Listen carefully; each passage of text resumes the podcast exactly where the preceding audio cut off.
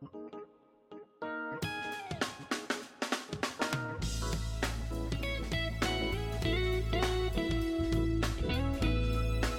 日新聞ポッドキャスト明日の種。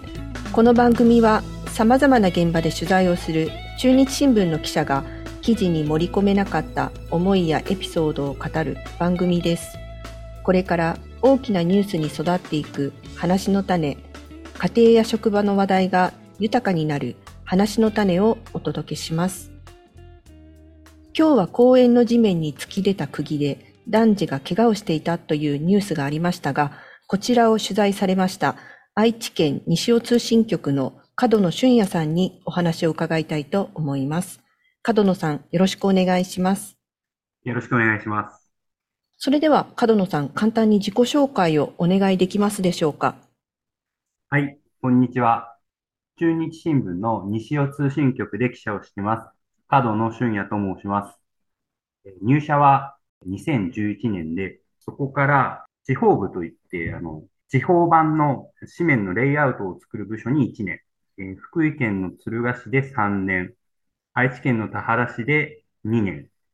え、静岡県の浜松市で3年、記者をやって、えー、2020年8月から今の愛知県の西尾市にあります西尾通信局で、えー、西尾市全般の話題を担当しています。主に地方を回ってきた記者です。よろしくお願いします。お願いします。角野さんがいらっしゃる西尾市というのはどういうところなんですか？そうですね。えっ、ー、と、愛知県中部の、あの、西三河という地域にある一つの市でして、えー、人口はだいたい17万人強ぐらいで、県内で9番目に大きな市です。まあ、ご存知の方も多いと思うんですけども、西尾の抹茶とかですね、あの、一式のうなぎとか、まあ、美味しいものが多い地域で、取材の合間とかにですね、お昼、ちょっと長めの休憩があるときは、一式のうなぎを食べに行ったりとか。豪華ですね。はい。あもうね、あの、ものすごく安いんですよ、これが。多分、名古屋でやっぱ5000円ぐらいかかるもの、ここだと3000円ぐらいで、本当ですか？出ちゃうんじゃないかなって思ってますので、えー、ぜひ皆さん来てください。本当ですね。はい。私もちょっと行って、あの、はい、食べてみたいと思います。はい。美味しいです。はい。ありがとうございます。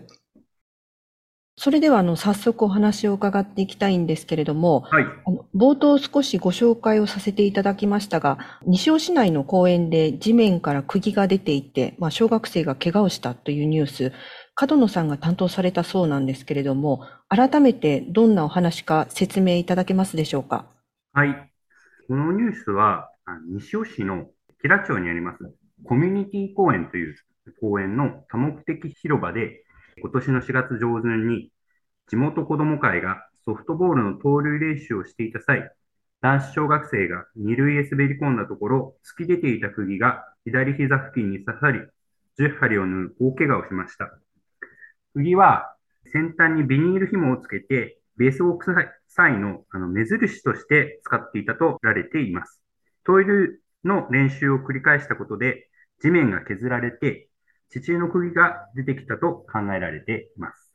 不勉強で恐縮なんですけれども、ベースを置くために釘を目印に打ち込んでいるんですね。あの公園にそんなものがあったっていうのは私気づきませんでした。結構ですね、まあ利用者の方に聞くと、そういったことをしているっていうことは多いみたいで、うん特にあのこの公園は、まあ、いわゆる多目的公園で、まあ、野球だけじゃなくて、サッカーとか、ゲートボールとか、いろんな用途で使う公園なんですね。専用のグラウンドがあればいいんですけども、専用のグラウンドじゃないので、様々な人が利用しているので、まあ、終了した時にはですね、まあ、野球は、まあ、ベースを撤去するとか、ゲートボールはゲートとか、えー、ゴールポールなどを片付けなきゃいけないっていうのが、あの、決まりであります。ただ、あの、定期的にこの公園を利用している競技団体から見れば、コートを、まあ、毎週月曜日とかですね、毎週日曜日とか決まった日に練習していると思うんですけども、まあ、コートなどを設置する時間を短縮するために、こういった、あの、目印になるようなものを打ち込んでいたようです。まあ、きちんと、あの、管理されていれば、あの、問題ないと思うんですけども、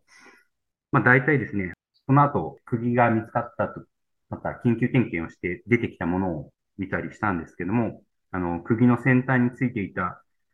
ビニール紐がなくなって、錆びたような状態になっているものが大半でしたので、まあちょっと管理はしきれてなかったのかなっていうのが現状だと思います。そうなんですね。事故が起きて判明するっていうことはちょっと怖いですよね。あのその後、市が調査されたんですよね。はい、そうですね。市はあの事故の報告を受けて、数日後にこの事故があった二塁付近を捜索して、長さ8から23センチの釘5本を見つけています。えー、5月末にはですね、さらにしっかり調査しようということで、金属探知機なんかを使って調べたところ、新たに14本の釘が見つかりました。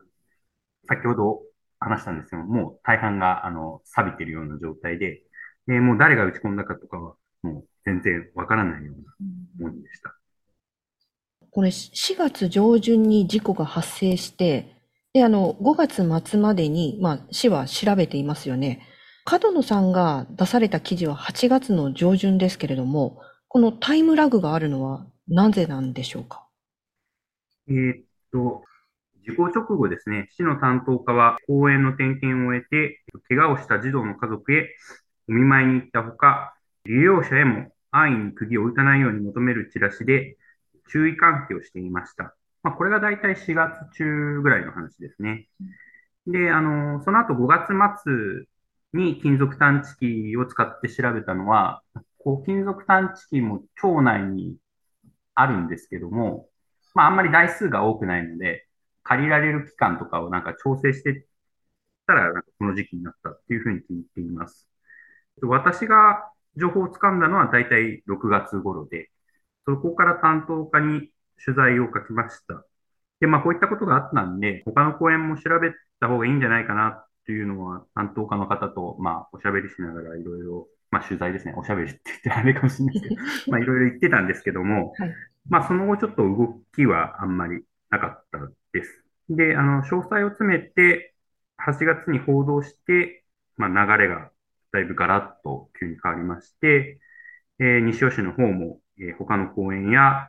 野球場など、あの19カ所で緊急点検が行われ、計1015本の放置釘が見つかりました。最も多い高田球場では331本の釘が見つかりました。ね、300本とか1000本とか、まあ、すごい数ですよね。そうですね。もう。よくこれまで大怪我をされた方が、まあ、今回のお子さん以外におられなかったですよね。そうですね。自分のそのグラウンドの下にそんなものが埋まってるって思わないですよね。思わないですよね。本当に。これあの、条例で定められているのに、こんなことが起きる。利用された方々もご存知なかったっていうことなんですよね。そうですね。まあ、条例で、まあ、釘を、まあ、使ったら現状復帰してくださいっていうふうに書いてある。つまり、まあ、釘を打ち込んだら、終了時には戻してくださいっていう趣旨で、あの、まあ、書かれてるんですけども、まあ、市はその予約受付時に利用者にそういった項目があるっていうのを毎回周知しているわけではなかったです。なんで、ほとんどやっぱり、まあ、周知は徹底されていなかったと言っていいと思います。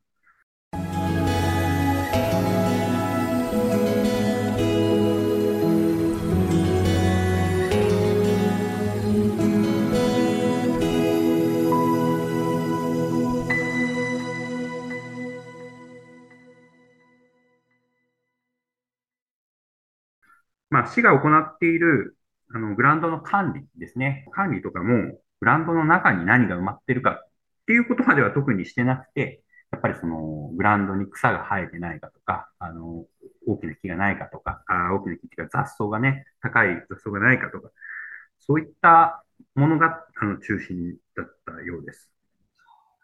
ね、あの、事故につながってからでは遅いですよね。そうですね。市は事故を受けて、対策として管理する公園で月1回、目視での点検を継続して行うほか、来年4月からは危険性の高い釘などを目印として使用することを禁止しました。で代わりに、まあ、安全なゴム棒まあ、あの、ゴム製の棒みたいなものですね、とかですね、丈夫な紐ですね。紐などの利用を推奨して、まあ、届け出があれば、常設もいいよ、認めるよというふうに方針が変わりました。すでにソフトボールなどの競技団体は、首から目印を太い紐などに変えて置いています。他の地域の公園では同様のことはないんですか？えーまあ、8月に報道した後に、県が県内の各市町村長宛てに公園のグラウンドなどにおける危険物の確認、直認を依頼する文書を出しています。この文書を受けて、愛知県内ですね、各市町村で調査が、えー、進んでいます。まあ、各市町、どれだけ本数出たのかっていうのは、我が社の、あの、地方版とかに、あの、多く載ってるんですけども、えー、小牧市では野球場などで51箇所で5454本の不要釘が見つかったほか、一宮市では市内公園6カ所で142本の釘が見つかり、いずれも撤去しています。名古屋市では57公園でピンや釘など約600本が見つかり、すべて撤去する事態になっています。この他にも釘が見つかった自治体があるほか、愛知県のお隣、岐阜市でも市内51カ所の球技場を、え緊急点検することになっています。愛知県教委も、県の教育委員会ですね、あの、同様の通知を出していて、えー、名古屋市を除く県内のすべての小中高校と特別支援学校を調査した結果、1265校のうち約3割にあたる345校で釘などの危険物が見つかったそうです。今までそれに気づかなかったというか、あ、ね怖いですよね。そうですね。今回こういう事故があって、初めてまあ、グランドの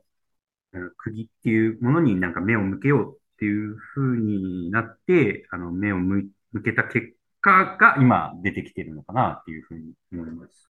県外でも同様のケースはありそうですよね。そうなんです。まあこれ、ね、こういった事故、公園や、まあ、グラウンドがありそうなところなら、どこでも起こり得そうだなっていう問題なんですけども、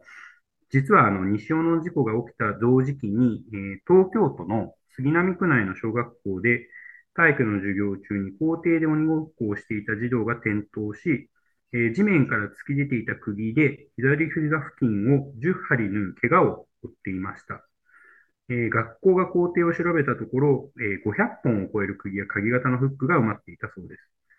運動会なので、ラインの目印となるマーカーを固定する際に打ち込んだままだった可能性があるとのことです。ということは、ニュースになっていないだけで、他にもどこかで事故が起きている可能性がありますよね。そうですね。10針縫う怪我だったんで、今回はちょっとあったことだったと思うんですけども、怪我の程度の大小はあれ、そういったことはあるかもしれませんね。私が今回の取材で感じたことは、報道後にあの迅速に各市町村へ点検の通知を出し、自らも運動場を緊急点検した県と、なかなか他の公園へ調査を広げなかった西尾市との温度差の差です。背景には4月、国土交通省から出された公園の安全確保についてという通知への意識の差があるっていうふうに、えー、取材していて感じました。この通知は、公園で30日以上の治療を要する重症者または死者の発生する事故が起こった場合、え、事故状況について、え、国交省に報告するよう求めています。類似の事故を防ぐため、県が先んじて、まあ、他の市町村にあの点検をするよう要請して動き出したのは、えー、この通知の意味をしっかり理解していることだなと、あの、取材していて感じました。今回の2勝のケースはですね、あの、重症者には当たらなかったので、国への報告対象には当たりませんでした。ですが、そもそもですね、西尾市の担当者は、まあ、メールの転送がなされていなかったことなどが理由で、こういった通知自体があることをそもそも知りませんでした。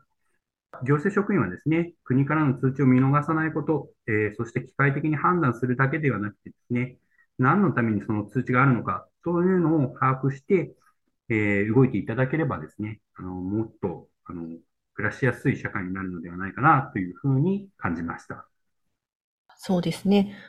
安全な施設だからこそ市民も安心して利用できると思いますので、女性の方も注意いただきたいですね。ありがとうございます。今回お話を伺いました角野さんの記事は中日新聞ウェブから見ていただくことができます。本日は公園の地面に突き出た釘で男児が怪我をしたというニュースについて西尾通信局の角野俊也さんにお話を伺いました。角野さん、ありがとうございました。ありがとうございました。